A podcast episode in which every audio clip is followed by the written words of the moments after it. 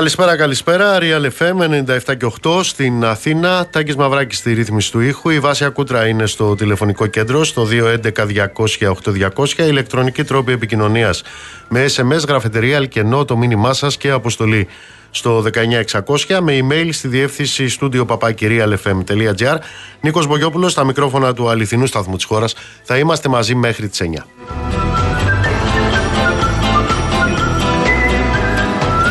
Να σας πω εισαγωγικά ότι στις 8 η ώρα θα είναι εδώ μαζί μας ο Γενικός Γραμματέας Κεντρικής Επιτροπής του Κομμουνιστικού Κόμματος Ελλάδας, ο κ. Δημήτρης ε, Κουτσούμπας, για μια συνέντευξη εφόλης της ύλης. Στι 8 η ώρα στον ε, Real FM. Λοιπόν, σήμερα είχαμε μια είδηση, είχαμε μια επιβεβαίωση ότι, ξέρετε, ακόμα και οι άριστοι, οι άριστοι ακόμα και οι επιτελικοί τι λέτε κάνουνε; Λένε ψεματάκια.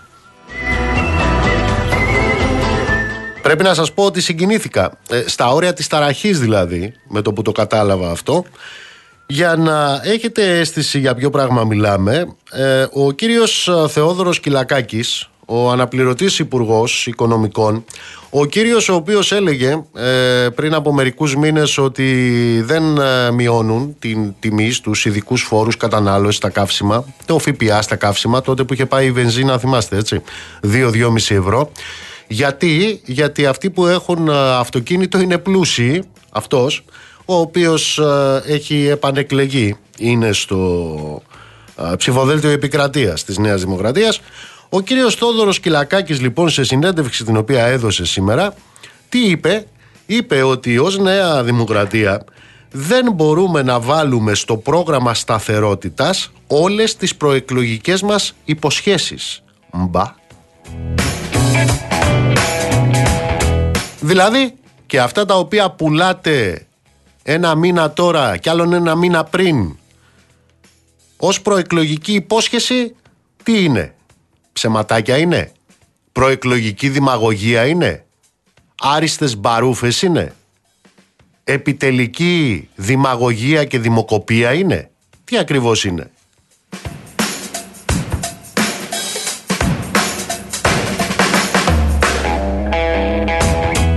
Τι είπε λοιπόν ο κύριος ε, Σκυλακάκης σήμερα; Ο κύριος ε, Σκυλακάκης μας είπε ότι στο πρόγραμμα σταθερότητας που έχει καταθέσει η κυβέρνηση της ε, Νέας Δημοκρατίας η κυβέρνηση του κυρίου Μητσοτάκη στις ε, Βρυξέλλες δεν περιλαμβάνονται οι προεκλογικές υποσχέσεις του κυρίου Μητσοτάκη ή σε κάθε περίπτωση δεν περιλαμβάνονται όλες οι προεκλογικές υποστέσεις. Μάλιστα αυτή είναι μια ομολογία που πρέπει να σας πω ότι έγινε και πολλές φορές. Έγινε και πολλές φορές μιλούσε στον ραδιοφωνικό σταθμό Παραπολιτικά FM ο κύριος Σκυλακάκης και ρωτήθηκε από τη δημοσιογράφο πολλές φορές για το συγκεκριμένο ζήτημα. Νομίζω, η, όχι, νομίζω η κυρία Λιμπεράκη ήταν.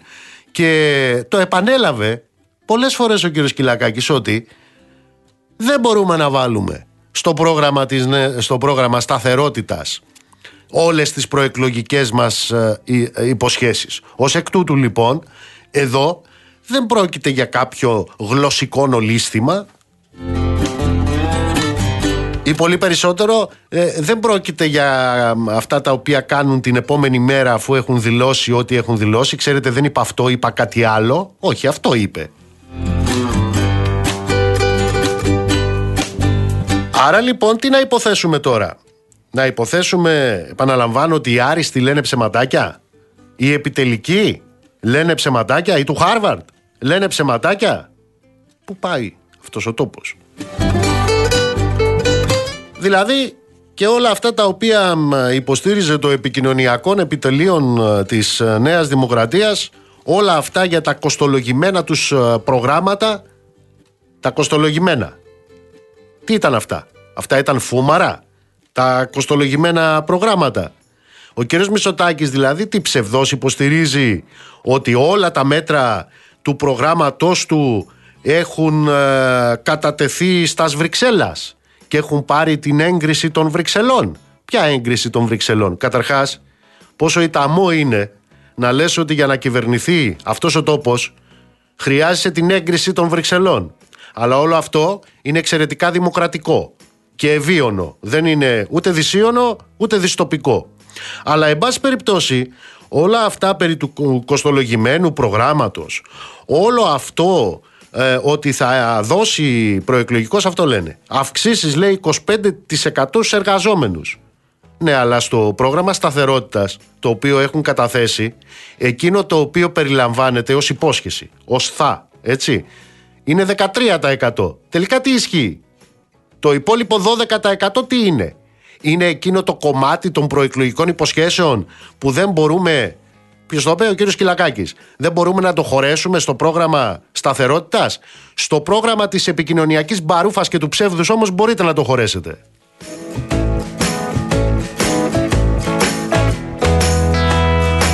Δηλαδή αυτό τώρα πώς το λέμε; Άριστον και επιτελικών; Ή το λέμε επιχείρηση προεκλογικής εξαπάτησης; Και στις άλλες περιπτώσεις, όταν βγαίνουν οι άλλοι, ο Κατρούγκαλος ε, και οι υπόλοιποι, εν πάση περιπτώσει, των άλλων, οι οποίοι επίσης υπόσχονται, όταν βγαίνουν και λένε ό,τι λένε, βγαίνει η Νέα Δημοκρατία και λέει «Όπα, οι μαρτυριάριδες». Δηλαδή ο κ. Κυλακάκης εδώ τώρα τι είναι; Είναι και αυτός μαρτυριάρης;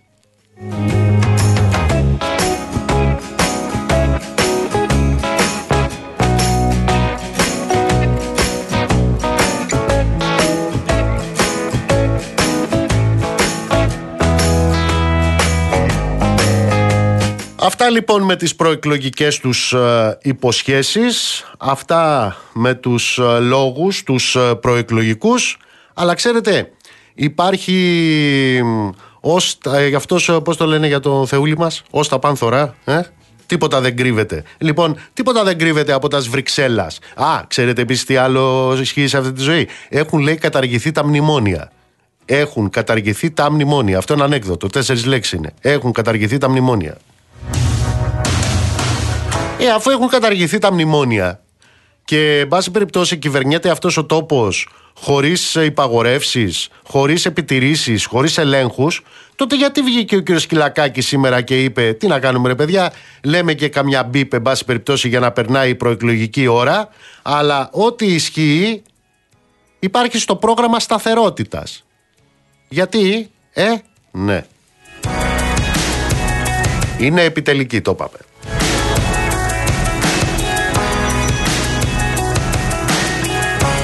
Λοιπόν, σήμερα κυρίες και κύριοι είναι Παγκόσμια Μέρα Προσφύγων. Και αυτή η μέρα έρχεται σε μια στιγμή που στη Μεσόγειο, εδώ στην Ελλάδα, έχουμε το μεγαλύτερο, ίσως το μεγαλύτερο ναυάγιο με πρόσφυγες, ένα έγκλημα το οποίο συντελέστη την ε, περασμένη εβδομάδα. Σύμφωνα με την ύπατη αρμοστία του ΟΗΕ για τους πρόσφυγες, ο αριθμός των ξεριζωμένων παγκοσμίως έχει φτάσει φέτος τα 110 εκατομμύρια. 110 εκατομμύρια. Από αυτούς πάνω από το 40% είναι παιδιά. Το 52% των προσφύγων προέρχονται από τρεις μόλις χώρες που βρίσκονται στο μάτι του κυκλώνα των ε, υπεριαλιστικών επεμβάσεων. Έτσι τις λένε αυτές οι επεμβάσεις. Ούτε επεμβάσεις εξαγωγής της δημοκρατίας τις λένε, ούτε επεμβάσεις για την ε, ικανοποίηση των δικαιωμάτων των λαών που τις υφίστανται. Υπεριαλιστικές επεμβάσεις τις λένε.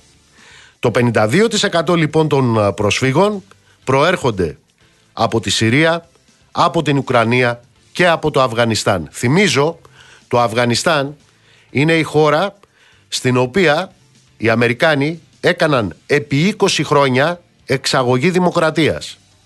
Και τι έκαναν πρόπερση, παρέδωσαν στους Ταλιμπάν.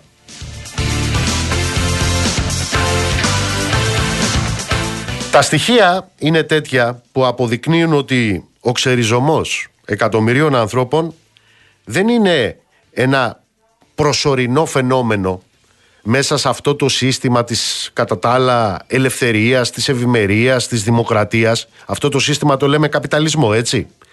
Αλλά είναι ένα φαινόμενο το οποίο εντείνεται και θα εντείνεται όσο μεγαλώνουν και τα αδιέξοδα και η βαρβαρότητα αυτού του συστήματος.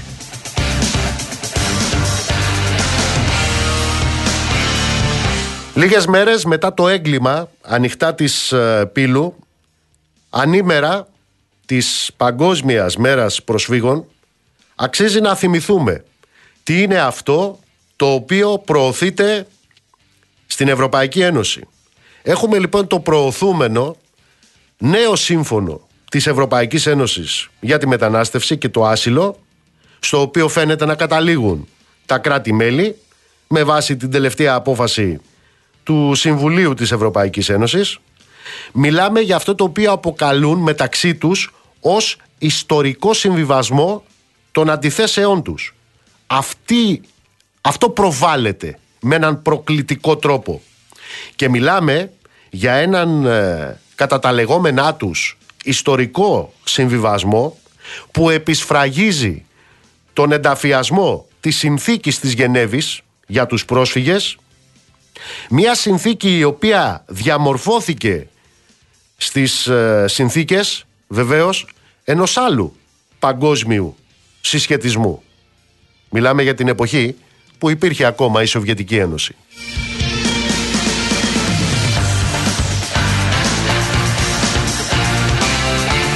Πάνε λοιπόν σε μια συμφωνία με την οποία κλιμακώνεται η καταστολή στα σύνορα και μονιμοποιείται ο εγκλωβισμός χιλιάδων ξεριζωμένων στις πρώτες χώρες υποδοχής, σε κέντρα κράτησης και hot spot διαλογής, διαμορφώνονται οι όροι για fast track επαναπροωθήσεις και απελάσεις ακόμα και σε τρίτες χώρες με τις οποίες προωθούνται απαράδεκτες συμφωνίες. Εγκαινιάζεται ένα ασύλληπτο παζάρι ανάμεσα σε κράτη-μέλη της Ευρωπαϊκής Ένωσης μέσα από το μηχανισμό των μετεγκαταστάσεων. Μιλάμε για τουλάχιστον 30.000 μετανάστες πρόσφυγες κάθε χρόνο και εδώ έρχονται να εισάγουν στο πλαίσιο των εφημισμών τους τι σημαίνει εφημισμός; Έχεις ράτζα στα νοσοκομεία και τι σου λένε ότι είναι; Επικουρικές κλίνες. Έτσι βαφτίζουν τα ράτζα. Έχεις υποκλοπές, χαφιεδισμό του κερατά και αυτοί τι λένε; Νόμιμες επισυνδέσεις. Ε, λοιπόν, εδώ τώρα πώς το λένε; Εδώ τώρα το λένε υποχρεωτική αλληλεγγύη. Τι είναι αυτό που βαφτίζουν αλληλεγγύη; Το να κοστολογούν την ανθρώπινη ζωή των ξεριζωμένων με 20.000 ευρώ το κεφάλι ως αποζημίωση λέει από τις χώρες που δεν αποδέχονται τις μετεγκαταστάσεις. Η αλληλεγγύη τους είναι το τόσο αγρόσα το κεφάλι.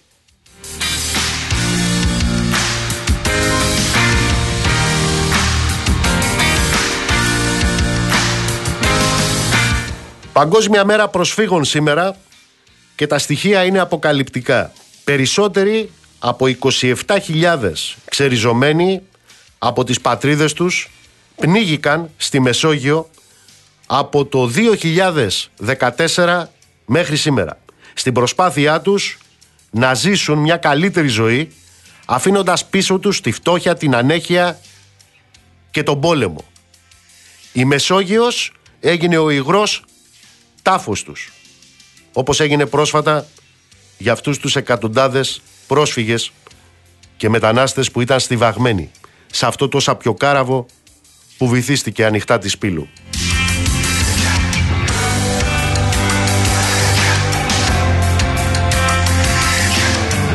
Το δράμα λοιπόν αυτή την ώρα που μιλάμε, την ώρα που οι υπέτειοι και οι υπεύθυνοι για αυτό το δράμα δακρύζουν, το ίδιο κάνουν και οι κροκόδιλοι. Οι κροκόδιλοι όταν τρώνε τα θύματα τους, όταν τα κατασπαράζουν, δακρύζουν. Αλλά οι κροκόδιλοι έχουν ένα άλοθη. Έτσι λειτουργεί η φύση τους. Οι άλλοι, οι δίποδοι κροκόδιλοι, δεν έχουν κανένα άλοθη. Είναι απλώς καθάρματα. Αυτοί λοιπόν κλαίνε σήμερα. Για ποιους κλαίνε, επαναλαμβάνω, κλαίνε για τα 110 εκατομμύρια ανθρώπους που υπολογίζει η ύπατη αρμοστία του ΟΗΕ ότι είναι οι αναγκαστικά εκτοπισμένοι. Από αυτούς τους ανθρώπους τα παιδιά είναι 37 εκατομμύρια. Το 52% επαναλαμβάνω των προσφύγων είναι από τις χώρες που βιώνουν, που ζουν την υπεριαλιστική θηριωδία. Από τη Συρία, από την Ουκρανία και το Αφγανιστάν.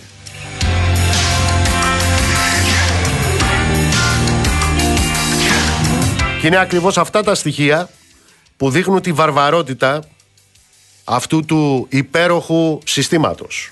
Του συστήματος του παγκόσμιου χωριού μας, της ελευθερίας και της δημοκρατίας. Και είναι ακριβώς αυτά τα στοιχεία τα οποία αποδεικνύουν τις εγκληματικές ευθύνες όσων προκαλούν αυτούς τους πολέμους όπως το ΝΑΤΟ αλλά και των κυβερνήσεων όπως των ελληνικών κυβερνήσεων που συμμετέχουν ή διευκολύνουν στρατιωτικές επεμβάσεις.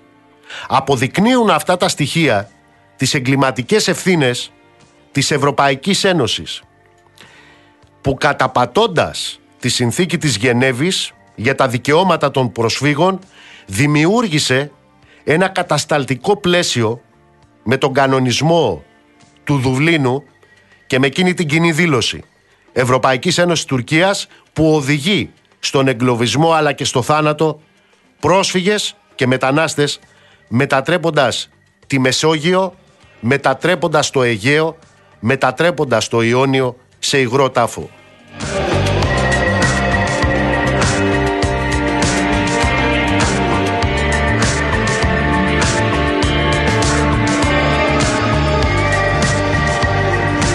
Αν θες λοιπόν να λέγεσαι άνθρωπος, όχι από εκείνους ξαναλέω που δακρύζουν όπως οι κροκόδιλοι, μιλώ για τους άλλους, τους κανονικούς ανθρώπους.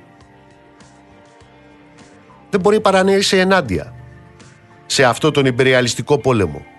Και ξεκινώντας από τη χώρα σου, να είσαι ενάντια στην εμπλοκή της δικής σου χώρας σε αυτό τον πόλεμο και στον κάθε τέτοιο πόλεμο. Δεν μπορεί παρά να είσαι απέναντι σε εκείνους τους νόμους και τις συμφωνίες που καταστρατηγούν τη συνθήκη της Γενέβης για τους πρόσφυγες δεν μπορεί παρά να είσαι υπέρμαχος της προστασίας των δικαιωμάτων των ξεριζωμένων ώστε να λαμβάνουν άσυλο και να μπορούν να ταξιδεύουν στις χώρες του πραγματικού προορισμού τους. Δεν μπορεί παρά να είσαι υπέρ της λήψης ουσιαστικών μέτρων για την ένταξη των προσφύγων που μένουν εδώ στη χώρα μας, στην Ελλάδα για ζωή και δουλειά, με δικαιώματα και όλα αυτά βεβαίως με ευθύνη του κράτους και χωρίς την εμπλοκή των ΜΚΟ και των διαφόρων ιδιωτών. Αυτά αν είσαι άνθρωπος.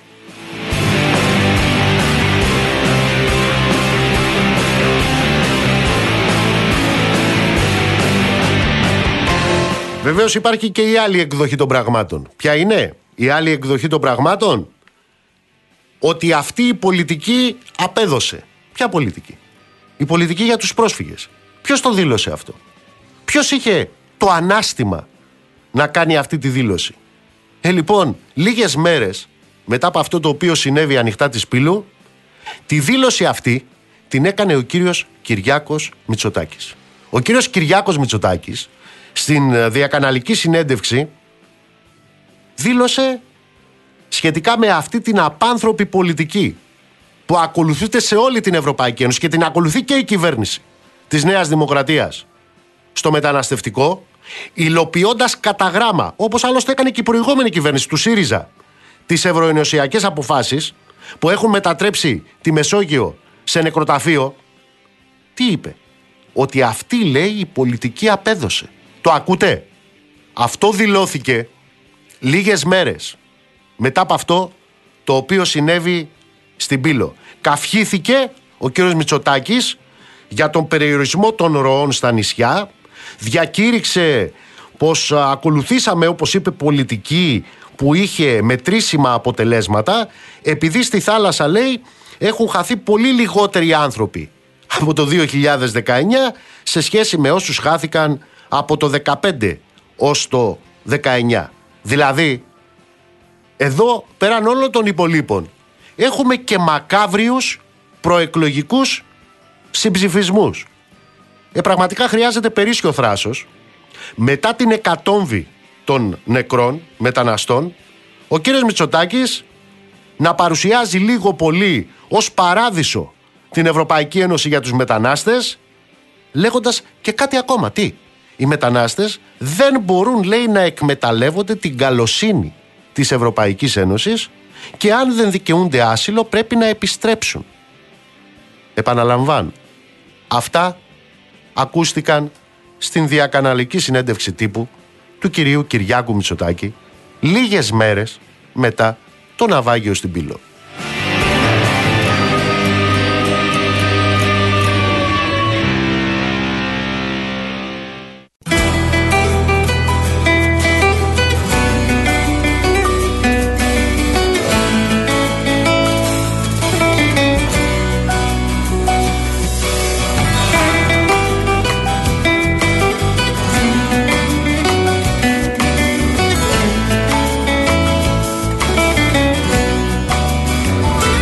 Στον κόμπο Κηφισίας επάνω σου τρακάρω σε ώρα απελπισίας. Χριστό είδα το χάρο χτύπησε καραμπόλα. Κι δόλια η καρδιά μου τα παίζω όλα για όλα. Άναψε τη φωτιά μου. Πεθαίνω για σένα κι ας είσαι απάτη. Δεν πά να είσαι ψέμα. Εγώ σε λέω αγάπη. Πεθαίνω για σένα. Κι ας είσαι απάτη. Δεν πά να είσαι ψέμα. Εγώ σε λέω αγάπη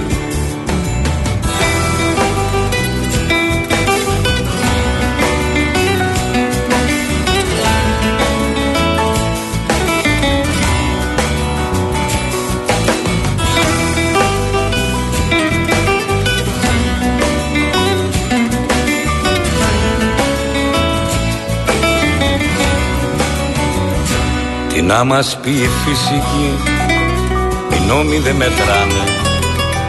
Σε φάση μεταφυσική Τα πάθη κυβερνάνε.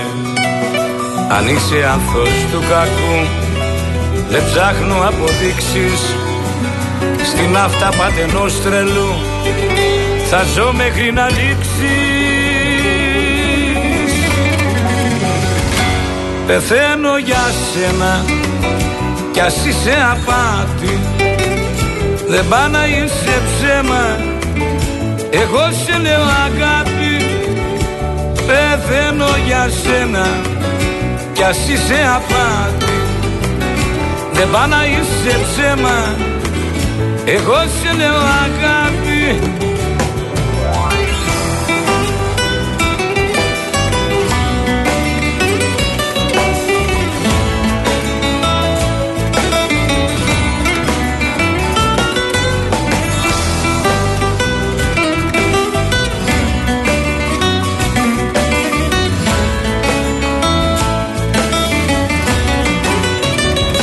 Πεθαίνω για σένα κι ας είσαι απάτη.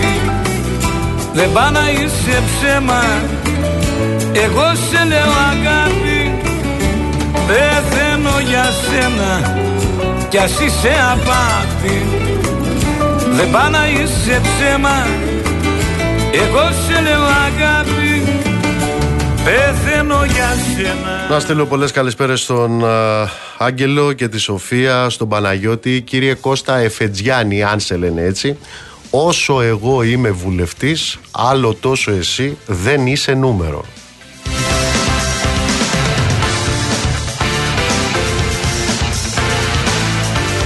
Πάμε στο καλό του συνάδελφο, τον Θεοδός στον Πάνο. Θεοδός, καλησπέρα. Καλησπέρα, Νίκο. Τι γίνεται με αυτό το στιγερό εγκληματικό.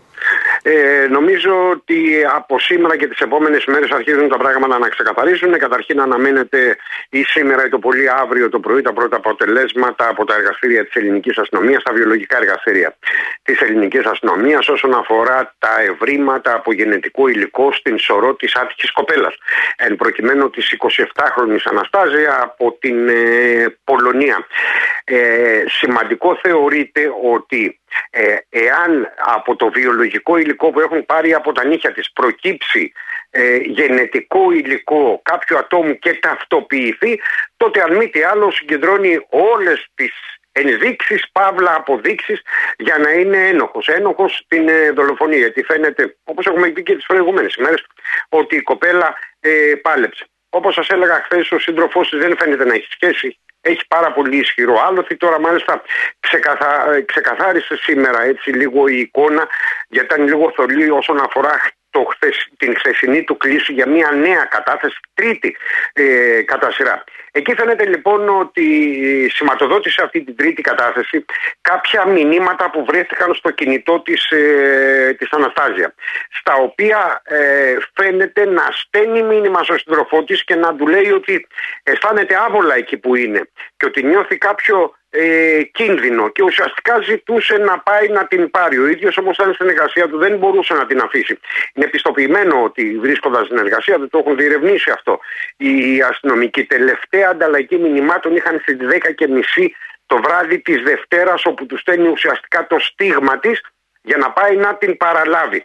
Πήγε όντως στο σημείο, προφανώς η κοπέλα δεν πήγε ε, ποτέ τώρα είχε δολοφονηθεί, την είχαν αρπάξει.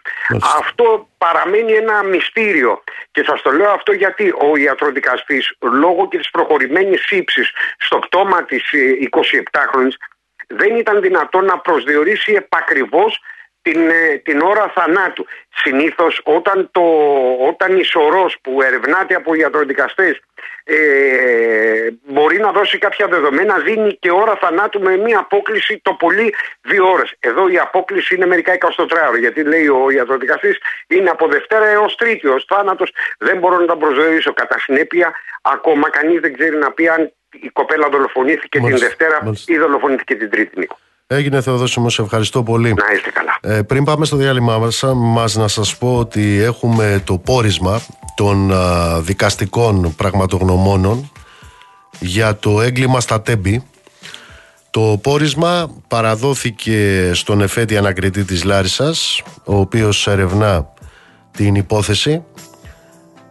Σε 252 σελίδες του πορίσματος περιλαμβάνεται μεταξύ άλλων ε, φωτογραφικό υλικό και γνωματεύσεις τόσο από το Γενικό Χημείο του κράτους όσο και από άλλες υπηρεσίες που ερεύνησαν ε, το δυστύχημα.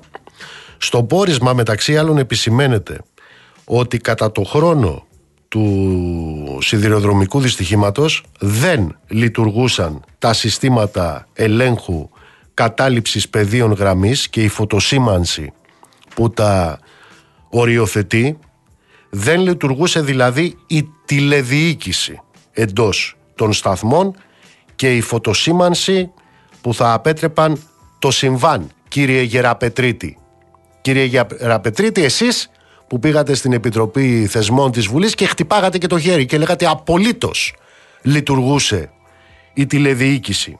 Και ο άλλος που τον στείλατε εκεί για να δώσει την παράσταση ο υφυπουργός των μεταφορών σας. Εκεί που ο αρχισυνδικαλιστής σας έκανε νόημα στον εργαζόμενο να μην συνεχίσει να μιλάει. Επίσης, σύμφωνα με το πόρισμα που κατατέθηκε, δεν λειτουργούσε η φωτοσήμανση τόσο στη γραμμή ανόδου όσο και στη γραμμή καθόδου. Ενώ τα συστήματα ασφαλείας χρησιμοποιούνται μόνο από τα σταθμαρχεία και όχι από τις αμαξοστοιχίες. Αυτά για το έγκλημα που έγινε στα Τέμπη στις 28 Φεβρουαρίου.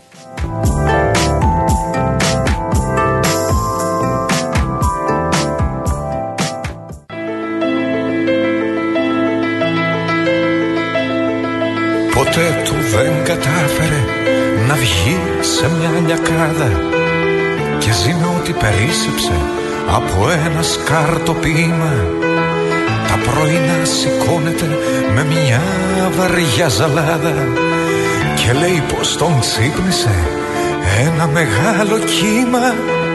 Κρεμάει τις αφήσεις του στα παράθυρά του. Κρύβει το φως, μα κρύβει κι όλα τα άλλα. Γιατί το μόνο που λαχτάρισε ως λαφυρά του Είναι μια θάλασσα να φτάνει ως τη σκάλα. Βάζει σημάδια με στυλό πάνω στο τοίχο του.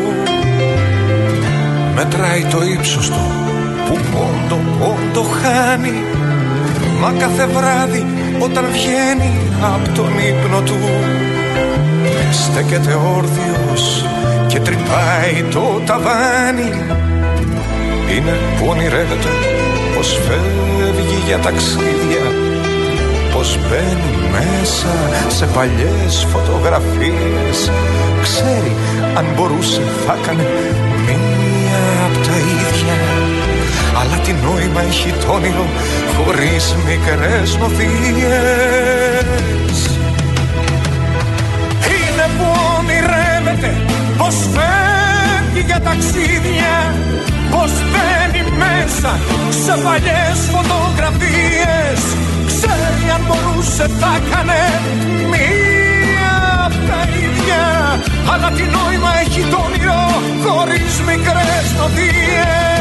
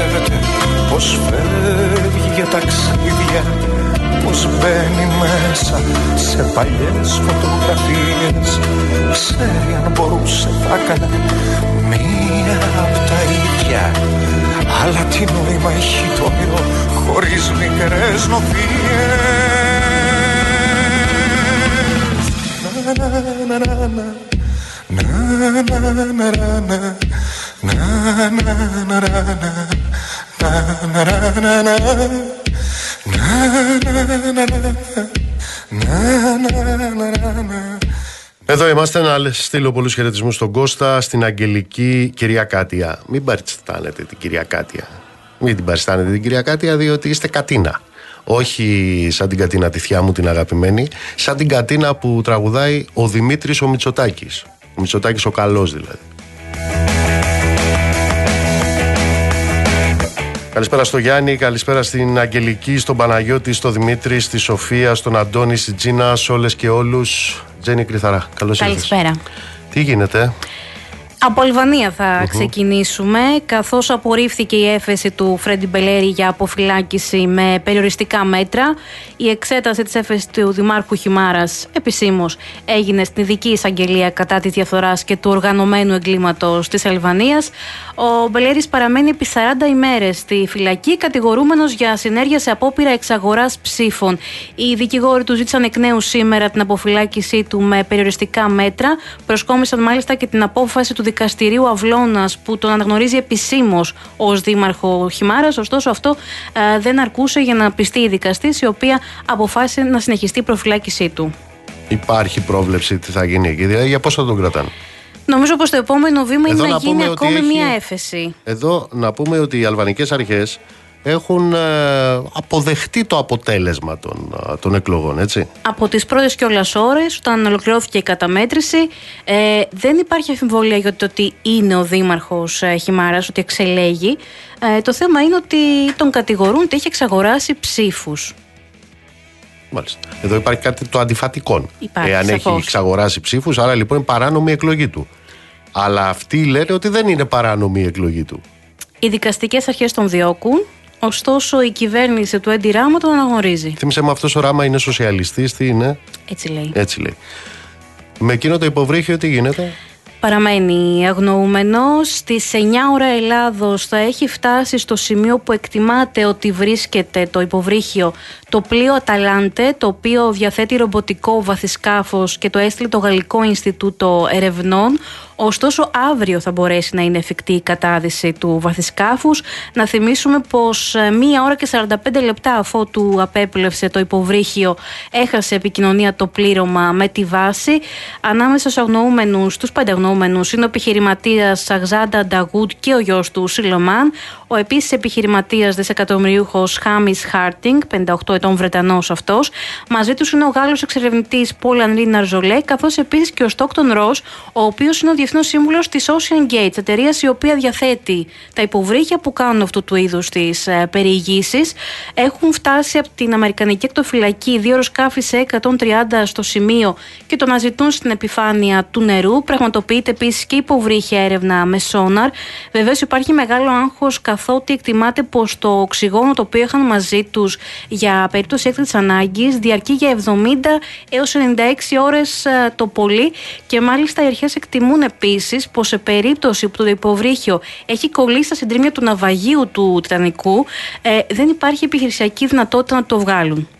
Αυτό ε, ε, χάθηκε το στίγμα του λίγη ώρα αφού του. Μία ώρα και 45 λεπτά αφού του βυθίστηκε. Και αυτοί κάνανε. Ε, υπάρχουν τέτοια πράγματα δηλαδή, υποβρύχιες κρουαζιέρες. Ναι, είναι περιήγηση τουριστική στο ναυάγιο του Τιτανικού.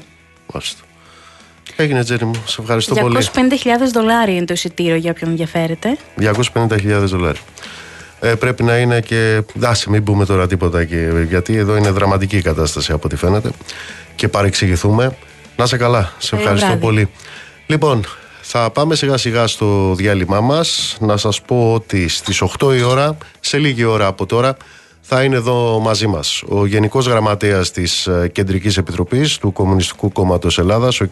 Δημήτρης Κουτσούμπας, για μία συνέντευξη εφόλη ύλη. Πάμε στο διάλειμμα και ερχόμαστε με τον ε, Γραμματέα της Κεντρικής Επιτροπής του ΚΚΕ.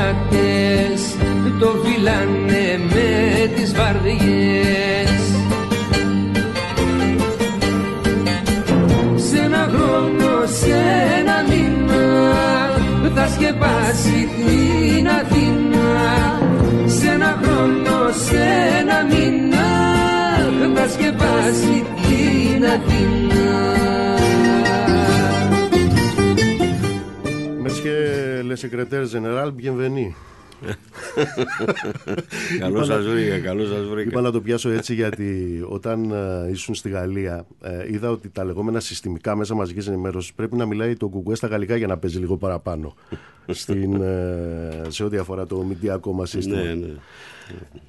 Κύριε Πάντως Κουτσούμπα, ας μιλήσουμε ελληνικά Α, σήμερα. σήμερα θα μιλήσουμε ελληνικότατα. Ε, κύριε Κουτσούμπα, Γενική Γραμματέα της Κεντρικής Επιτροπής του Κομμουνιστικού Κόμματος Ελλάδας. Αγαπητέ Δημήτρη, ευχαριστώ πολύ που Εγώ ευχαριστώ. είσαι Νίκο. εδώ. Δεν μπορούμε να πάμε εμείς οι δύο στον πληθυντικό. Είναι δύσκολο. Ε, όχι, βέβαια, καλύτερα στον ελληνικό να μιλάμε. Τι... Στο σύστημα το οποίο ονειρεύεται το ΚΚΕ θα έχουμε έτσι τέτοια μέσα μαζικής ενημέρωσης, θα έχουμε ελευθερία λόγου; Ε, φυσικά θα έχουμε. Η πλέρια ελευθερία λόγου μόνο εκεί θα υπάρχει. Γιατί ακριβώς στην εξουσία θα βρίσκεται η εργατική τάξη. Θα υπηρετεί τα συμφέροντα των εργαζομένων η κάθε εξουσία και θα απολογούνται και θα ανακαλούνται οι βουλευτές οι εκάστοτε που θα εκλέγονται αν δεν κάνουν καλά τη δουλειά τους. Φυσικά δεν θα έχουν λόγο οι φασίστες, οι χιτλερικοί, οι ναζιστές, δεν θα έχουν λόγο οι εκμεταλλευτές του λαού, οι προδότες και όλοι αυτοί οι οποίοι θέλουν ε, να διαφθείρουν το λαό και να υπηρετήσουν ένα ξεπερασμένο σάπιο σύστημα που οδηγεί βέβαια σε εγκλήματα ε, ακόμα και την ίδια την ανθρώπινη ζωή τη βάζει σε κίνδυνο προκειμένου να έχει κέρδος.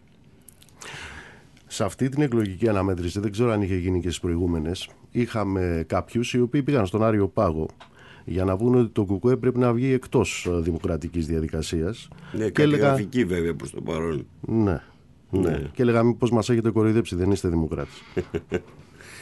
Ε, σήμερα υπάρχει, Νίκο μου, δικτατορία του κεφαλαίου.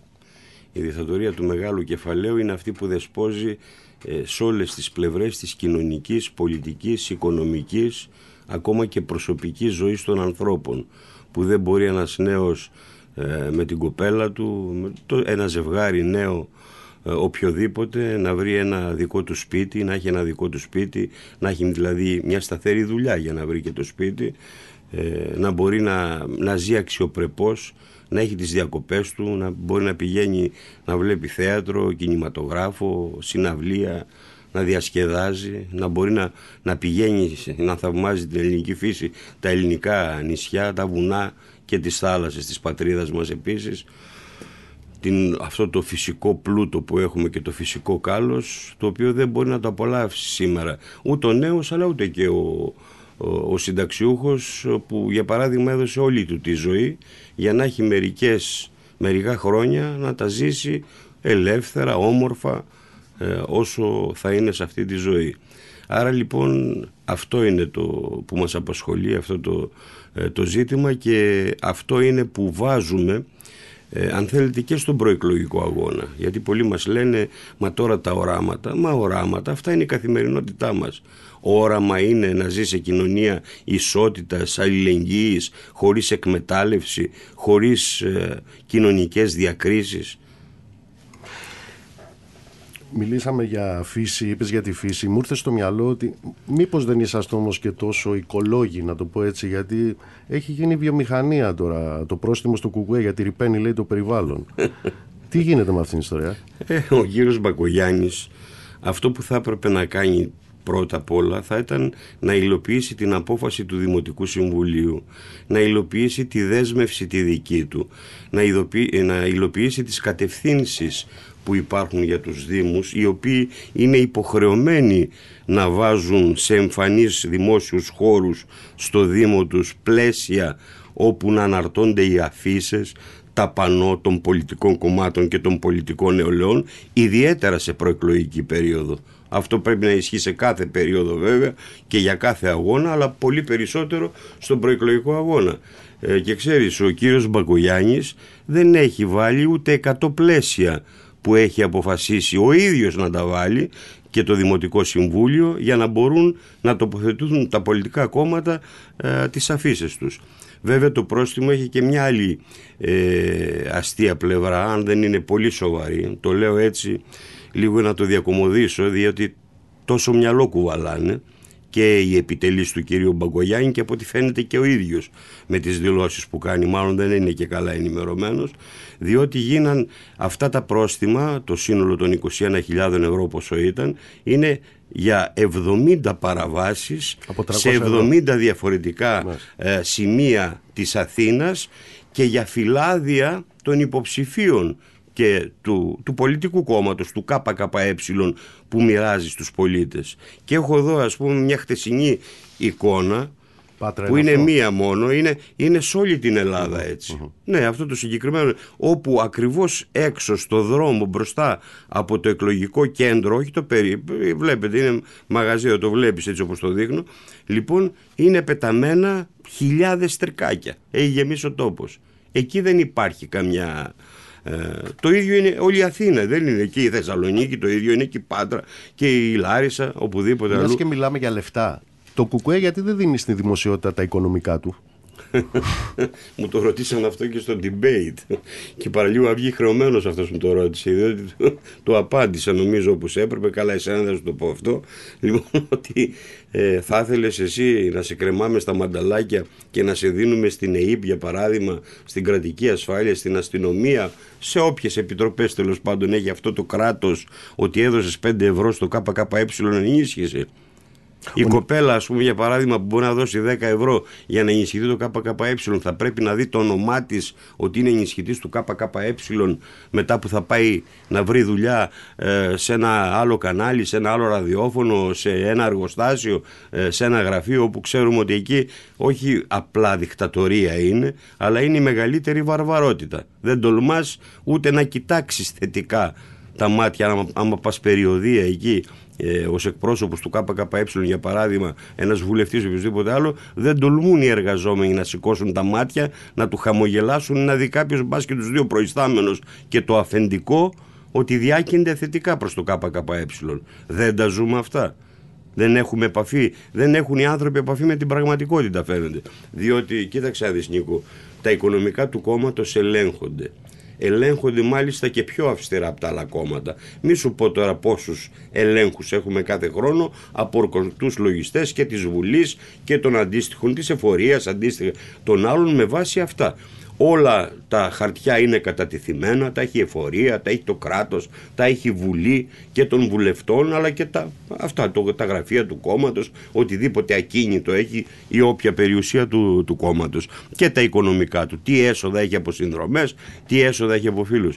Και δες και κάτι ακόμα να πούμε που ίσως δεν το ξέρουν οι ακροατές, είμαστε το μόνο κόμμα που δημοσιοποιεί ακόμα και ενισχυτές του. Δηλαδή ο ριζοσπάστης κάθε μέρα έχει τουλάχιστον από 20 μέχρι 100 σε περιόδους εκλογικές όπως τώρα αναρτήσεις στη μνήμη αγωνιστών ή για άλλους λόγους όπου κάποιος δίνει ενίσχυση στο ΚΚΕ και το δίνει στο ριζοσπάστη. Το δίνει όμως ο ίδιος εθελοντικά.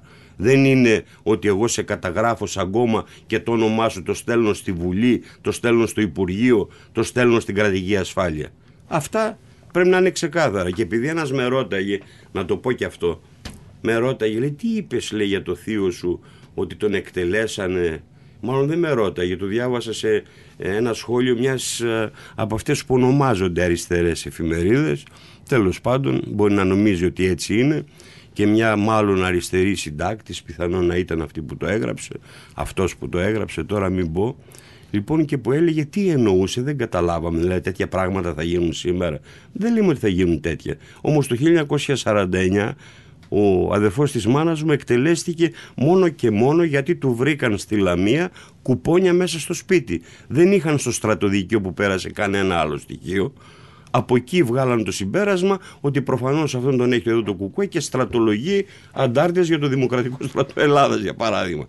Και έτσι τον καταδικάσαν 26 χρονών, 27 χρονών ε, νέο άνθρωπο σε θάνατο και εκτελέστηκε στην ξεριώτησα της Λαμίας. Και ο Νικηφορίδης το 54 λοιπόν, στα 6 Δεν είναι θέμα αν θα είναι, αλλά και μόνο αυτό το γεγονός ως ιστορική αποτύπωση για την πραγματικότητα στην πατρίδα μας ε, σου δίνει τον τορό για να πεις τι πρέπει να κάνω και τι είναι δημοκρατικό και νόμιμο και τι είναι απαράδεκτο και λέω ως εδώ και μη παρέκει κυρίες και κύριοι. Μίλησε προηγουμένως για ισότητα, για ελευθερία, εκείνη την ελευθερία που έχει στο κέντρο της τον άνθρωπο, την κάλυψη των αναγκών του. Θα το εξακούσει, το λέει ο κόσμος, ένας κόσμος. Καλά τα λέει το Κουκουέ, αλλά δεν γίνονται αυτά. Γίνονται. Τα μόνα που μπορούν να γίνουν και να είναι υπέρ του λαού είναι αυτά που λέει το Κουκουέ. Δηλαδή, εμείς θεωρούμε, και όχι γιατί είναι το δικό μας πρόγραμμα, ότι το πρόγραμμα του ΚΚΕ είναι εντελώς υλοποιήσιμο αυτή τη στιγμή. Διότι η κοινωνία έχει φτάσει σε τέτοιο βαθμό, σε τέτοιο σημείο κοινωνικοποίησης ε, της παραγωγής των παραγωγικών δυνάμεων που αυτό που λέμε εμείς νέα κοινωνία σοσιαλισμός φαντάζει μέσα από όπου και να κοιτάξεις γύρω σου. Πρόσφατα ήμουν να μην πω τώρα σε μια μεγάλη ε, βιομηχανία η οποία στο συγκεκριμένο τμήμα της Θεσσαλονίκη κάνει ερευνητική δουλειά. Καινοτόμα επιχειρήσει από τους ίδιους εργαζόμενους που δουλεύουν εκεί. Ερευνητές, 900 άτομα προσωπικό, οι περισσότεροι πτυχιούχοι πανεπιστημίων ε, κλπ. Ε, έχουν όχι πτυχιού, πτυχιούχοι και με ειδικεύσεις ε, και με μεταπτυχιακά κλπ. Μια εταιρεία η οποία μόνο σε μια σοσιαλιστική κοινωνία μπορούσε να ανθίσει. Γιατί την ίδια ώρα που κάνουν την έρευνα, κάνουν πραγματικά επαναστατική δουλειά στον τομέα τους, στην επιστήμη τους ε, και στην τεχνολογία, βλέπεις ας πούμε για παράδειγμα ότι το φάρμακο ε, έχει πάει στα ύψη. Έχεις, ε, ξέρεις ότι στον καπιταλισμό είναι πατέντα και δεν μπορεί να παραχθεί μαζικά και από όλες τις χώρες και από όλα τα κράτη για να μπορέσουν να ζήσουν ε, οι λαοί ε, χωρίς τον κίνδυνο αρρώστιας, πανδημίας ή οτιδήποτε άλλο. Και ή έχει φτάσει πανάκριβα να μην μπορεί ο συνταξιούχος να πάρει το φάρμακό του ή να, μην, να έχεις έλλειψη φαρμάκων λόγω αυτών που γίνεται με τις εξαγωγές και λοιπά των φαρμάκων και όλα αυτά. Άρα λοιπόν αυτό το σύστημα, αυτή η βαρβαρότητα του συστήματος, ο καπιταλισμός που εμείς το λέμε έχει σαπίσει, έχει διαφθαρεί, δεν έχει άλλα περιθώρια ε, παραπέρα ανάπτυξης για την ευημερία του λαού αναπτύσσεται βεβαίως μόνο για το καπιταλιστικό κέρδος, για τα κέρδη των λίγων που οι λίγοι προσδιορίζονται, δεν τους λέμε γενικά και αφηρημένα όπως άλλα κόμματα, έχουν όνομα. Είναι αυτό που λέμε άρχουσα τάξη, αστική τάξη, είναι οι βιομήχανοι, ε, είναι οι μονοπωλιακοί όμιλοι, είναι οι εφοπλιστές, είναι οι τραπεζίτες, αυτοί είναι. και αυτοί έχουν τον πλούτο... Στο θέσω διαφορετικά. Λένε η Ελλάδα είναι μια μικρή χώρα, μεγάλη βέβαια αλλά μικρή χώρα, η κατάσταση στο παγκόσμιο σύστημα δεδομένη. Η Ελλάδα λοιπόν έχει κάνει την επιλογή να βρίσκεται στο ΝΑΤΟ, να βρίσκεται στην Ευρωπαϊκή Ένωση. Μπορεί μόνη της. Πολύ δε περισσότερο που απέναντι έχεις μια χώρα η οποία επιβουλεύεται κυριαρχικά δικαιώματα. Άρα λοιπόν πόσο στο έδαφος πραγματικότητας κινείται αυτό που λέει το ΚΚΕ έξω από το ΝΑΤΟ, έξω από την Ευρωπαϊκή Ένωση, έξω από αυτό που αποκαλεί υπεριαλιστικού οργανισμούς; Ναι, θα σου έλεγα ότι στο έδαφος της πραγματικότητας δεν κινείται η άποψη που λέει ότι όντας στο ΝΑΤΟ ή καλώντας το ΝΑΤΟ ή την Ευρωπαϊκή Ένωση θα διασωθούν τα κυριαρχικά δικαιώματα ε, της χώρας, θα, ε, θα εξασφαλιστεί η εδαφική ακαιρεότητα, η μη εμπλοκή μας σε πολέμους κλπ. Η ιστορική πείρα και η παλιότερη και η πρόσφατη εντελώς άλλα δεδομένα δείχνουν. Τι να πρωτοθυμηθούμε; Δεν θα πω πάλι για το Κυπριακό, είναι γνωστό. Πριν 50 χρόνια, πριν 49 ακριβώς χρόνια, με την κατοχή της Κύπρου από την Τουρκία, το ΝΑΤΟ όχι μόνο ήταν εκεί και ήταν όλα, όλα αυτά τα χρόνια είναι εδώ αλλά ουσιαστικά υποδάβλησε και ουσιαστικά καθοδήγησε με βάση την Αμερικάνικη πολιτική γιατί ξέρουμε ότι οι Ηνωμένες Πολιτείες είναι η βασική δύναμη ε, στο ΝΑΤΟ και διατηρείται η κατοχή της Κύπρου ακόμα δεν την έσωσε ούτε τότε ούτε τώρα με τις διαπραγματεύσεις που γίνονται για να επιληθεί το κυπριακό πρόβλημα. Δεύτερο, να θυμηθούμε τα ίμια.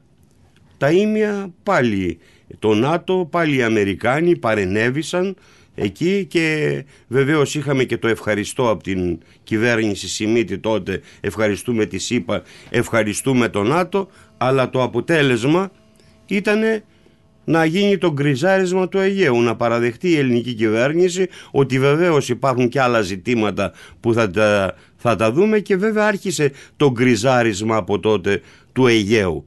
Εδώ ήταν σημαντική η συμβολή του ΝΑΤΟ πώς μας βοήθησε; Ή στην ουσία μας οδήγησε με βάση την αμερικάνικη γραμμή της άρχουσας τάξης εκεί τότε την ελληνική κυβέρνηση να οδηγηθεί.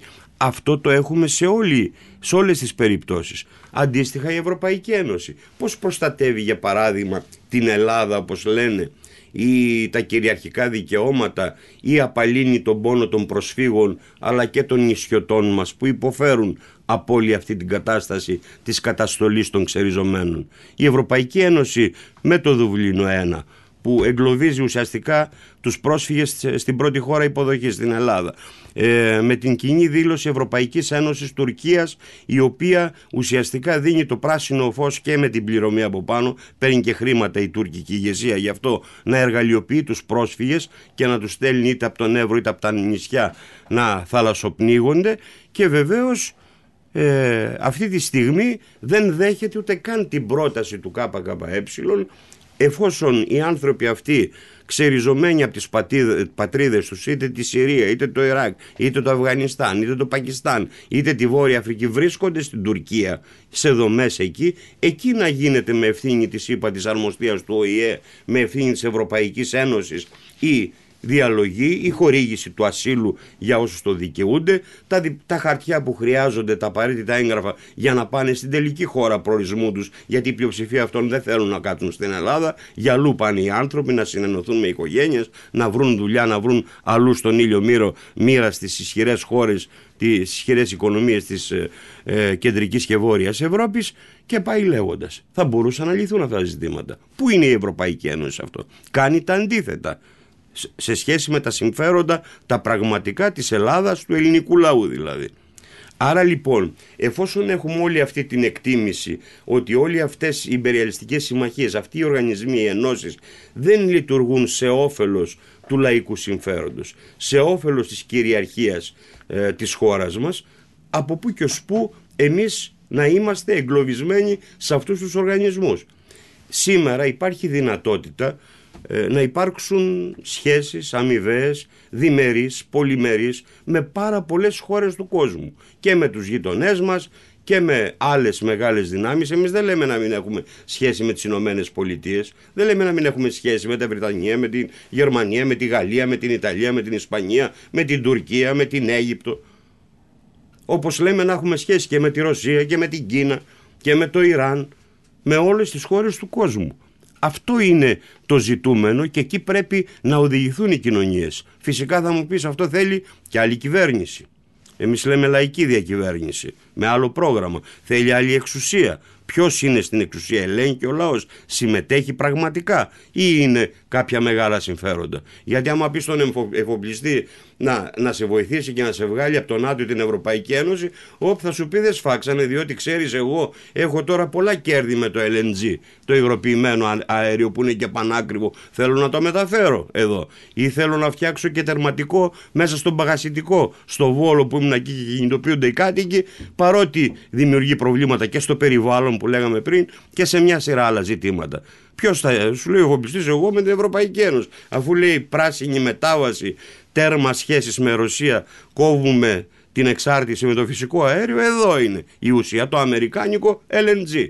Άρα λοιπόν, ποιον συμφέροντα υπηρετείς, αυτό είναι το ερώτημα για να βρεις να κάνεις και συμμαχίες και σαν μικρή χώρα γιατί και άλλες μικρές χώρες και στο στόμα του λύκου φυσικά σε άλλες εποχές αλλά και τώρα ακόμα αντέχουν παρότι έχουν εμπάρκο. Πάμε στο διάλειμμά μας, το πρώτο διάλειμμα και επιστρέφουμε με το Γενικό Γραμματέα της Κεντρικής Επιτροπής του Κομμουνιστικού Κόμματος Ελλάδας, τον κύριο Δημήτρη Κουτσούμπα.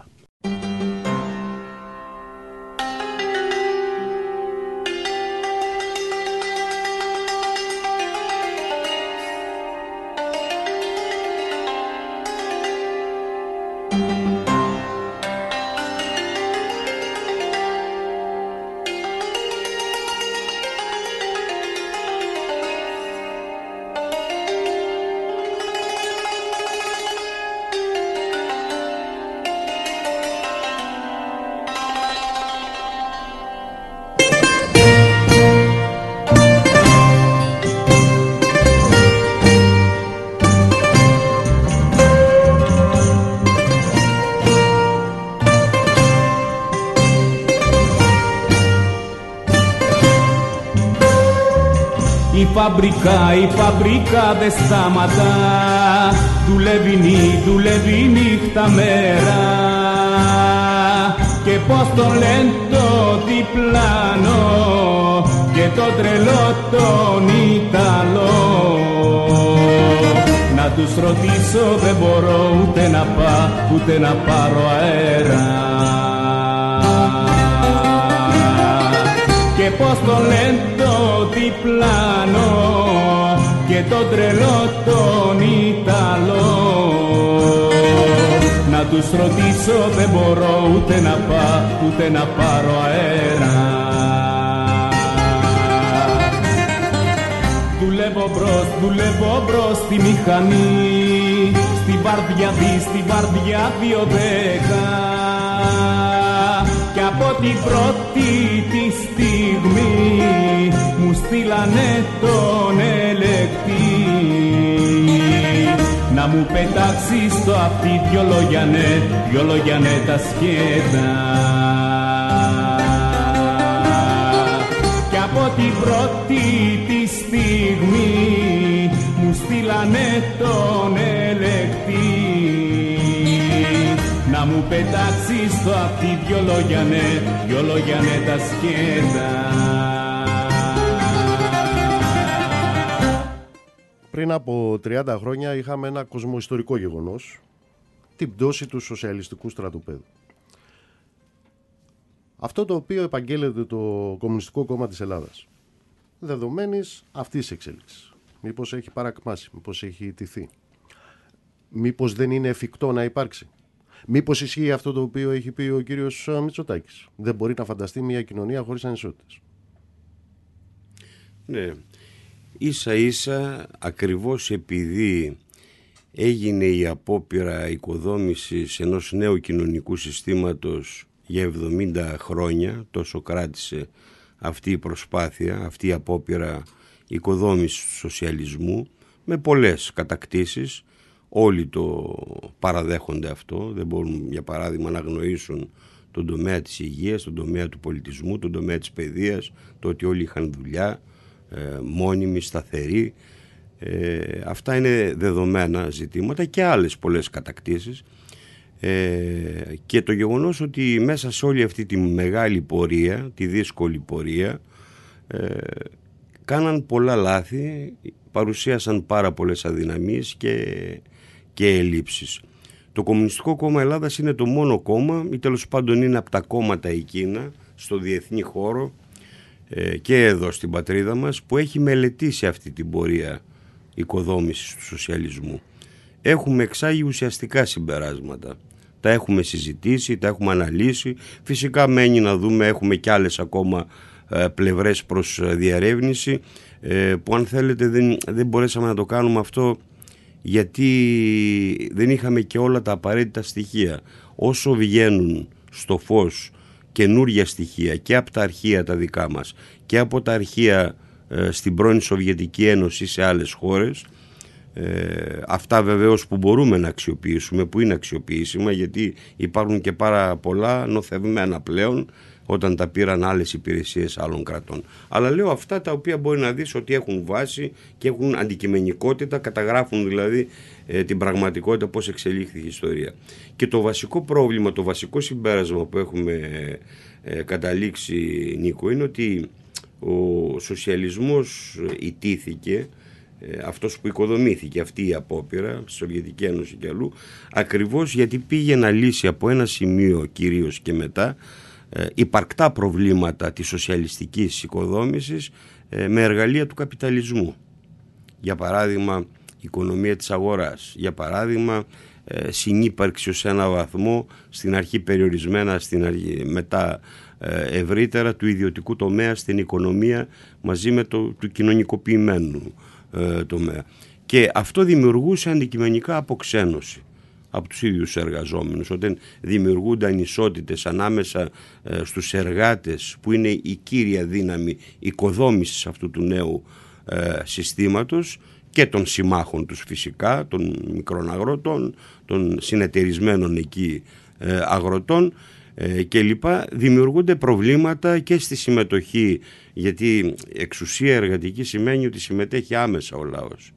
Ε, εμείς στο πρόγραμμα μας για παράδειγμα αυτό που βάζουμε είναι ότι δεν μπορεί να υπάρξει ε, μονάδα παραγωγική, εργοστάσιο, γραφείο, σχολείο, σχολή, ε, οτιδήποτε κλάδος της οικονομίας ακόμα και για τους απόμαγους δουλειά συνταξιούχοι που να μην είναι για τους αγρότες οι συνεταιρισμένοι που να μην είναι οργανωμένοι εκεί να μην συμμετέχουν, να μην συζητούν αυτά τα ζητήματα. Τα νομοσχέδια για παράδειγμα που έρχονται στο αντιπροσωπευτικό σώμα να τα συζητούν όλα αναλυτικά πρώτα κάτω και μετά να παίρνονται οι αποφάσεις που να μην εκλέγουν αυτοί τους αντιπροσώπους τους ε, στην ανώτατη, την εθνική αντιπροσωπεία. Αυτό που λέμε σήμερα Βουλή για παράδειγμα όπως θα, θα ονομάζεται η Βουλή των Αντιπροσώπων των Εκλεγμένων ε, που θα βγάζει για την κυβέρνηση που να μην ανακαλούν τους βουλευτές που θα εκλέγουν τους αντιπροσώπους τους όταν δεν κάνουν καλά τη δουλειά τους ή όταν έχουν ε, ε, προβεί και σε ατασταλίες λόγω πιθανών προσωπικού συμφέροντος γιατί ξέρεις ότι και η συνείδηση δεν είναι εύκολο πράγμα να, ε, να διαμορφωθεί θέλει χρόνο, θέλει πάρα πολλά χρόνια κλπ. Άρα αυτά τα ζητήματα μαζί με την σωστή τήρηση, την επιστημονική τήρηση και με βάση τα νέα δεδομένα πλέον η επιστήμη έχει φτάσει στα ύψη, δεν είναι καν όπως τον προηγούμενο ε, αιώνα που είχαν και αντικειμενικές δυσκολίες, να υπάρξει επιστημονικός κεντρικός σχεδιασμός της, ε, ε, της οικονομίας, να τηρείται απαρέγκλητα έτσι ώστε να υπάρχει σε όλους ισοδυναμία σε όλους τους κλάδους, το πώς αναπτύσσονται, να παρακολουθείτε ε, η υπόθεση και σήμερα με την επιστήμη βέβαια υπάρχουν και τα εργαλεία, δεν είναι μόνο τα θεωρητικά εργαλεία της επιστήμης, της κοσμοθεωρίας μας, αλλά είναι και αυτά που η ίδια η ανθρωπότητα έχει δημιουργήσει.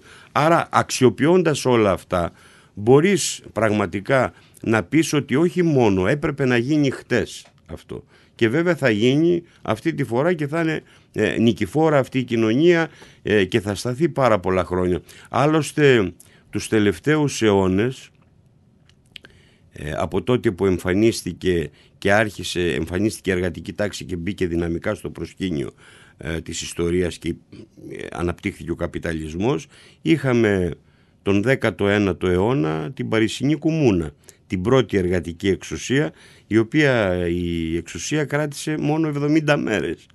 Ε, στον 20ο αιώνα είχαμε στη Σοβιετική Ένωση και σε μια σειρά χώρες, σε πάρα πολλές χώρες του κόσμου, σχεδόν στο 1 τρίτον ε, της οικουμένης τότε, τις σοσιαλιστικές χώρες που κράτησαν περίπου 70 χρόνια. Εντάξει, την τρίτη φορά που λέει και ένα σύνθημα παλιό νεανικό θα είναι η τελική. Δηλαδή άμα κρατήσει 700 αιώνας, γιατί τώρα άμα πάμε έτσι 70 μέρες η μία, 70 χρόνια η άλλη, ε, 7 αιώνες θα έχει αλλάξει και η συνείδηση, θα έχουν αλλάξει πολλά πράγματα Οπότε μάλλον θα προχωρήσουμε μέχρι από, το τέρμα. Σε λιγότερο από 7 μέρες έχουμε εκλογές.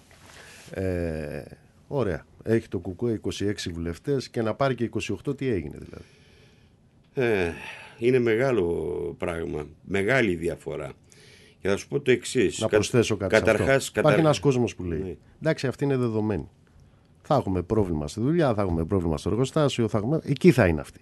Δεδομένο είναι. Δεδομένο, τι δεδομένο είναι αυτό; Το κουκουέ είναι δεδομένο. Ε, ότι θα είναι στο πλευρό μας. Τώρα, τι 20 είναι... να έχει, τι 25 εντάξει, να έχει. Τώρα, εντάξει, άλλο να έχεις 10 βουλευτές και άλλο να έχεις 30, να έχεις 40. Διαφορετικά και μέσα στη Βουλή και έξω από αυτή. Δηλαδή, δεν θα σταματάσει τη βδομάδα 10 πληστηριασμούς σπιτιών, για παράδειγμα. Θα σταματάς 100 με περισσότερους βουλευτές, λέω. Αλλά το ζήτημα δεν είναι αυτό. Πρέπει να ο ελληνικός λαός και οι νέοι, οι νέες ιδιαίτερα που μας ακούν ε, πέντε μέρες, τέσσερις πριν τις εκλογές απόψε να σκεφτούν το εξής ότι αυτές οι εκλογές μέσα σε ένα μήνα που ξαναγίνονται γίνονται με ένα πιο άδικο, πιο ληστρικό, καλπονοθευτικό εκλογικό νόμο της Νέας Δημοκρατίας που δίνει στο πρώτο κόμμα, δηλαδή στη Νέα Δημοκρατία, μπόνους 40 με 50 έδρες που σημαίνει αυτό το μπόνους, το δωράκι, δεν είναι δωράκι, είναι λαιλασία της ψήφου, κλέψιμο εδρών από άλλα κόμματα. Ανάμεσα σε αυτά και το ΚΚΕ, που σημαίνει το εξής. Αν, πάνε, αν πάρουμε για παράδειγμα το 7,23% Δηλαδή 427.000 ψήφοι πάνε όλοι και τους πάρουμε. Μόνο τους ίδιους. Δεν θα βγάλουμε τώρα 26 βουλευτές, αλλά θα βγάλουμε γιατί θα μας τους κλέψει. Όχι γιατί δεν μας τους έδωσε ο λαός, αλλά γιατί θα μας τους κλέψει το πρώτο κόμμα με τον νόμο αυτόν, ε, θα βγάλουμε 20 για παράδειγμα. Άρα θα τους κλέψει 6, 5, ανάλογα πώς θα έρθει ο συσχετισμός όλων των πολιτικών κομμάτων ε, στις εκλογικές περιφέρειες. Πράγμα που σημαίνει ότι όχι μόνο πρέπει να πάνε ξανά αυτή την Κυριακή οι 427.000 και να ψηφίσουν, ξεπερνώντας όλα τα εμπόδια. Οικονομικά, μετακίνησης, δυσκολιών, ε, αν έχουν μαθήματα, αν δουλεύουν σε ζών, δεν ξέρω τι και δεν τους δίνει αλλού ο εργοδότης άδεια ε, να φύγουν. Το δικαιούνται καταρχάς αυτό, θα τους στηρίξουμε σε αυτό, μπορούμε να τους βοηθήσουμε και πρέπει να υπάρξουν καταγγελίες ε, εάν υπάρξει εμπόδιο από εργοδότες, από άλλους κλπ. στη μετακίνηση. Ήδη οι οργανώσεις βλέπουν μεταξύ τους και βοηθούνται, βάζουν λεωφορεία για παράδειγμα για να μετακινηθούν ε, οι ψηφοφόροι. Ε, άρα να πάνε να ψηφίσουν και όχι μόνο να πάνε αυτοί όλοι οι 427.000 αλλά να πάνε και πολύ περισσότεροι. Αυτό σημαίνει ότι 1 με 2% αν πάρει παραπάνω το κουκουέ θα έχει περισσότερους βουλευτές που θα παλεύουν και μέσα στη Βουλή να καταψηφίζουν αντιλαϊκούς νόμους της Νέας Δημοκρατίας, να αποκαλύπτουν στο λαό τι πρόκειται να φέρει η αντιλαϊκή κυβέρνηση και κυρίως να είναι έξω στους δρόμους του αγώνα, μαζί με το λαό. Γραμματέα, στην Ουκρανία γίνεται ένα μακελιό εδώ και ένα-ένα μισό χρόνο. Εσείς είστε με τη Ρωσία; Όχι, έπαψε να υπάρχει Σοβιετική Ένωση. Εμείς δεν είμαστε με τον Πούτιν ούτε με τη Ρωσία. Η Ρωσία σήμερα είναι μια μεγάλη καπιταλιστική χώρα. Είναι δεύτερη στρατιωτική δύναμη στον κόσμο. Έχει τα δικά της συμφέροντα. Ο Πούτιν ήταν από αυτούς που ανέτρεψαν το σοσιαλισμό που λέγαμε πριν, συμμετείχε ε, σε αυτή τη, τη διαδικασία. Όχι, εμείς είμαστε με το ρώσικο λαό βέβαια, που υποφέρει, που α, ματώνει, γιατί και μόνο ε, εκτός από αυτούς που είναι συμμετέχουν στις μάχες στον πόλεμο υπάρχει και ο υπόλοιπος κόσμος που πραγματικά δακρύζει. Και η καρδιά του δεν μπορεί να αντέξει. Και το μυαλό του. Δεν μπορεί να αντέξει πως ενώ ζούσαν 70 χρόνια ειρηνικά, φιλικά με τον Ουκρανικό λαό, με τους Ουκρανούς ε, συμπατριώτες τους, τους συντρόφους τους, τώρα σκοτώνονται, αλληλοσκοτώνονται. Δεν είμαστε όμως ούτε με, την, με το Ζελένσκι δεν σημαίνει δεν είμαστε με τον Πούτιν και με τη σημερινή κυβέρνηση της Ρωσίας ότι είμαστε και με τον Ζελένσκι που υποτίθεται αμήνεται ως ένα βαθμό στην επίθεση ε, της Ρωσίας διότι η ιστορία ξεκίνησε από πριν. Δηλαδή εδώ όσοι, όσοι τα λένε αυτά ξεχνάνε για παράδειγμα ότι ο Ζελένσκι και η αστική τάξη της Ουκρανίας βομβάρδιζε τον Ντομπάς βομβάρδιζε ρωσόφωνες περιοχές. Ήθελε να τους εξαφανίσει από προσώπου γης. Από τα... Και εκεί είχαμε στείλει αποστολές και βουλευτών και ευρωβουλευτών εμείς ε, στον Ντομπάς σε άλλα και βλέπαμε την κατάσταση.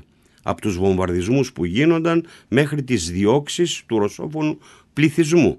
Φυσικά αυτό δεν σημαίνει ότι δικαιολογείται η Ρωσία ο Πούτιν να κάνει επέμβαση για να τους απελευθερώσει αυτούς. Ήταν υπόθεση των ίδιων των Ουκρανών γιατί ήταν Ουκρανοί πολίτες, αυτοί έπρεπε να απελευθερώσουν και πραγματικά πολεμάγαν και αυτούς, εμείς σε αυτούς συμπαραστεκόμασταν και συμπαραστεκόμαστε ακόμα για να έχουν τα δικαιώματα που, ε, που αξίζουν. Από εκεί και πέρα όμως ο Ζελένσκι είναι ένα ενεργούμενο της ε, ονομαζόμενης δυτικής πολιτικής αλλά αυτή είναι το ΝΑΤΟ, η Ευρωπαϊκή Ένωση είναι κυρίως οι Ηνωμένες Πολιτείες Αμερικής αυτοί δημιούργησαν το ζήτημα και βεβαίως ανέτρεψαν εκλεγμένες δημοκρατικά κυβερνήσεις στην Ουκρανία οι οποίες είχαν πιο φιλορώσικο κατά αυτούς ε, προσανατολισμό για να βάλουν τις μαριονέτες τους. Τέτοια μαριονέτα είναι ο Ζελένσκι και βεβαίως δουλεύει με νατοικά, με αμερικάνικα όπλα. Τα τάγκς, τα αεροπλάνα, ε, οι ρουκέτες που έχει εκεί είναι νατοικά.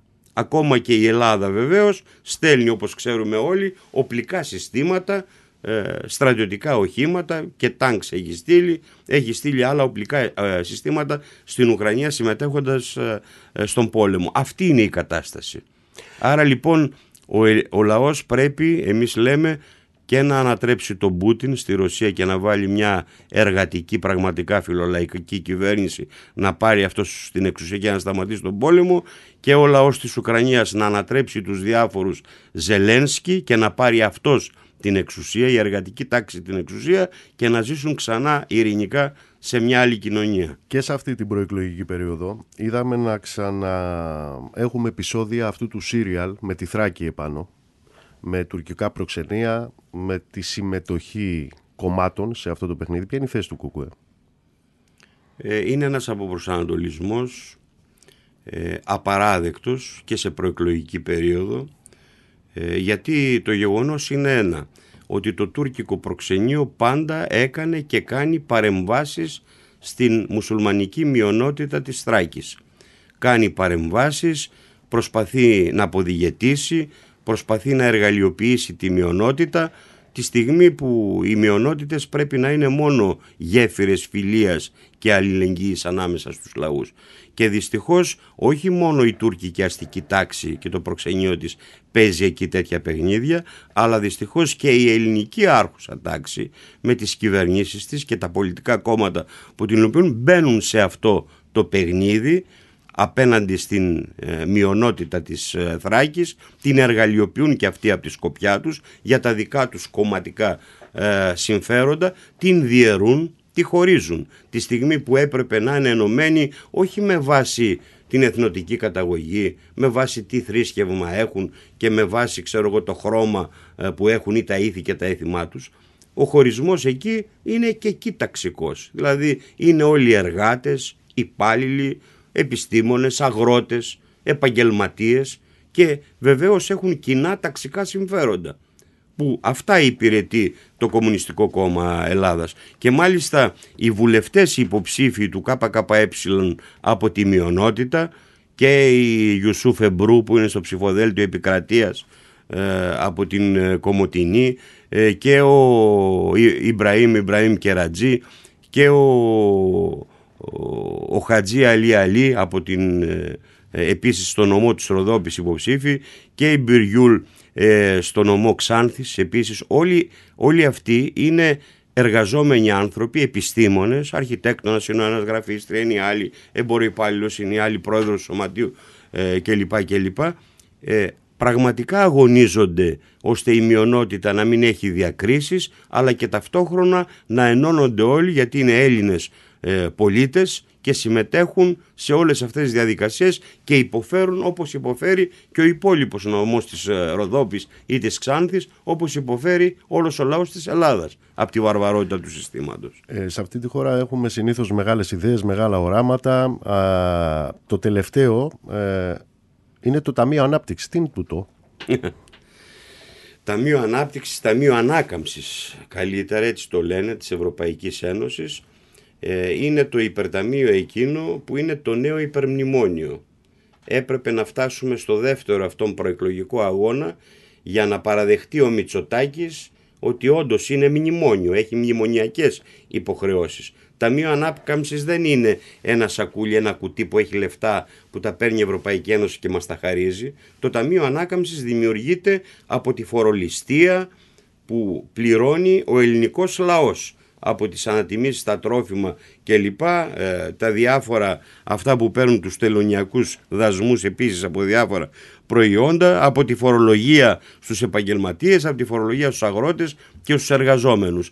Έτσι φτιάχνεται το υπερταμείο αυτό και από εκεί δίνουν δανεικά, τα οποία δεν είναι αγύριστα, τα πληρώνουμε. Χρεώνεται ο ελληνικός λαός και πάλι θα τα πληρώσουμε. Και συνοπτικά να πω το εξής, δεν ξέρω πόσο χρόνο έχουμε, ότι αυτό το ταμείο σου λέει ότι εδώ πρέπει υποχρεωτικά να έχεις 350 προαπαιτούμενα που σημαίνει 350 τουλάχιστον αντιλαϊκούς νόμους που περιλαμβάνει νέα φορολιστία, ξανά νέους φόρους για το λαό, που περιλαμβάνει χαμηλούς μισθούς.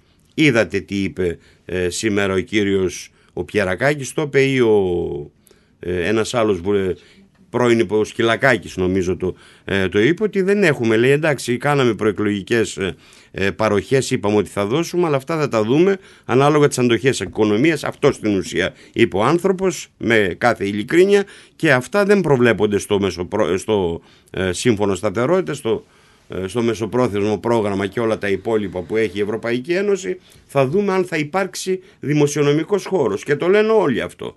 Και ο Τσίπρας και ο Μητσοτάκης και ο Ανδρουλάκης εάν έχουμε αντοχές, εάν βρεθεί δημοσιονομικός χώρος όλες αυτές οι υποσχέσεις. Άρα μιλάμε για καθήλωση ξανά ε, μισθών, μιλάμε για ε, καθήλωση συντάξεων και φυσικά όλα τα υπόλοιπα που σημαίνει ότι στην υγεία για παράδειγμα ενώ δίνει 32 δισεκατομμύρια τόσα θα πάρουμε από το Ταμείο Ανάκαμψης υποτίθεται δίνει ένα μόνο 0,4 δις για τον τομέα της υγείας τα περισσότερα αυτά θα πάνε σε ιδιώτες της υγείας, ομίλους της υγείας και μόνο 314 εκατομμύρια θα δοθούν όχι πάλι για να προσληφθούν γιατροί και νοσηλευτές, αλλά για να γίνουν κάποιες ανακαινήσεις πτερίγων στα νοσοκομεία. Που ούτε αυτά φτάνουν. Αν σκεφτεί κανένας ότι 70 μόνο εκατομμύρια, ε, εκατομμύρια θέλει για να τελειώσει το νοσοκομείο της Χαλκίδας. Ένα δηλαδή. Πόσο μάλλον όλα τα υπόλοιπα. Αυτά είναι ορισμένα για να μην σου πω τώρα για την πράσινη μετάβαση τα πράσινα άλογα και τι πράσινα μέτρα που θα πληρώσουμε πάλι από την τσέπη μας προβλέπει αυτό το Ταμείο Ανάκαμψης και τα 350 προαπαιτούμενα. Γνωστό είναι το Fit for 55 που σημαίνει για την πράσινη μετάβαση δηλαδή για να φτάσουμε 55% ε, στους ρήπους θα πληρώνουμε ξανά το εμπόριο ρήπων, θα πληρώνουμε για τις ανανεώσιμες πράσινες πηγές ενέργειας στους επενδυτές, θα πληρώνουν φόρο ο λαός ε, με ράδι για τις ανεμογεννήτριες και τα φωτοβολταϊκά και όλα αυτά θα τα ζήσουμε στο πετσί μας με αυξήσεις α, ξανά ακτοπλοϊκών εισιτηρίων, αυξήσεις αεροπορικών εισιτήριων, αυξήσεις και ανατιμήσεις σε είδη πλατιάς λαϊκής κατανάλωσης και φυσικά και μια σειρά άλλα ε, μέτρα που δεν έχουμε χρόνο τώρα να τα αναλύσουμε και θα κάνουμε άλλη εκπομπή μάλλον. 30 δευτερόλεπτα. Θέλω ο Μητσοτάκης λέει: Εγώ είμαι ο άριστος και ο επιτελικός. Ο Τσίπρας λέει: Όποιος δεν ψηφίζει ΣΥΡΙΖΑ, ψηφίζει Νέα Δημοκρατία. Η Κωνσταντοπούλου λέει: ε, Εγώ έκανα μεγαλύτερο σαματά από το Κουκουέ που είναι 49 χρόνια στη Βουλή. Καρδούλα έκανες. Έκανες καρδούλα τώρα, το λέω. Ε, ναι, Γιατί Κουκουέ; Το ΚΚΕ μπορεί να είναι πραγματικά μόνο 100% ισχυρή αντιπολίτευση. Γιατί αυτή η χώρα αυτή τη στιγμή είναι να υπάρχει ισχυρή αντιπολίτευση. Δεν χρειάζεται ένα κόμμα όπως ο ΣΥΡΙΖΑ για παράδειγμα, όπως το ΠΑΣΟΚ, όπως άλλα μικρότερα κόμματα μέσα στη Βουλή που θα ψηφίζουν ο ένας τα 200 νομοσχέδια όπως έκανε την προηγούμενη τετραετία ο ΣΥΡΙΖΑ ή το 70% των αντιλαϊκών νομοσχεδίων όπως έκανε το ΠΑΣΟΚ. Θα πρέπει να έχει κόμματα που και θα καταψηφίζουν αντιλαϊκά νομοσχέδια και θα πιέζουν για να υπάρξουν έστω μικρές ανάσες ανακούφισης και κατακτήσεις ε, των εργαζομένων και κυρίως θα βρίσκονται μαζί του στους εργατικούς λαϊκούς αγώνες για να ανασυγκροτηθεί το συνδικαλιστικό κίνημα της εργατικής τάξης, για να αναπτυχθούν οι αγώνες της αγροτιάς, των αυτοαπασχολούμενων επαγγελματιών βιοτεχνών και εμπόρων, των επιστημόνων της νεολαίας, των φοιτητών, των μαθητών. Εκεί είναι η ουσία και η ισχυρή αντιπολίτευση και μέσα στη Βουλή και έξω από αυτή υπέρ των λαϊκών συμφερόντων μπορεί μόνο να κάνει το ΚΚΕ.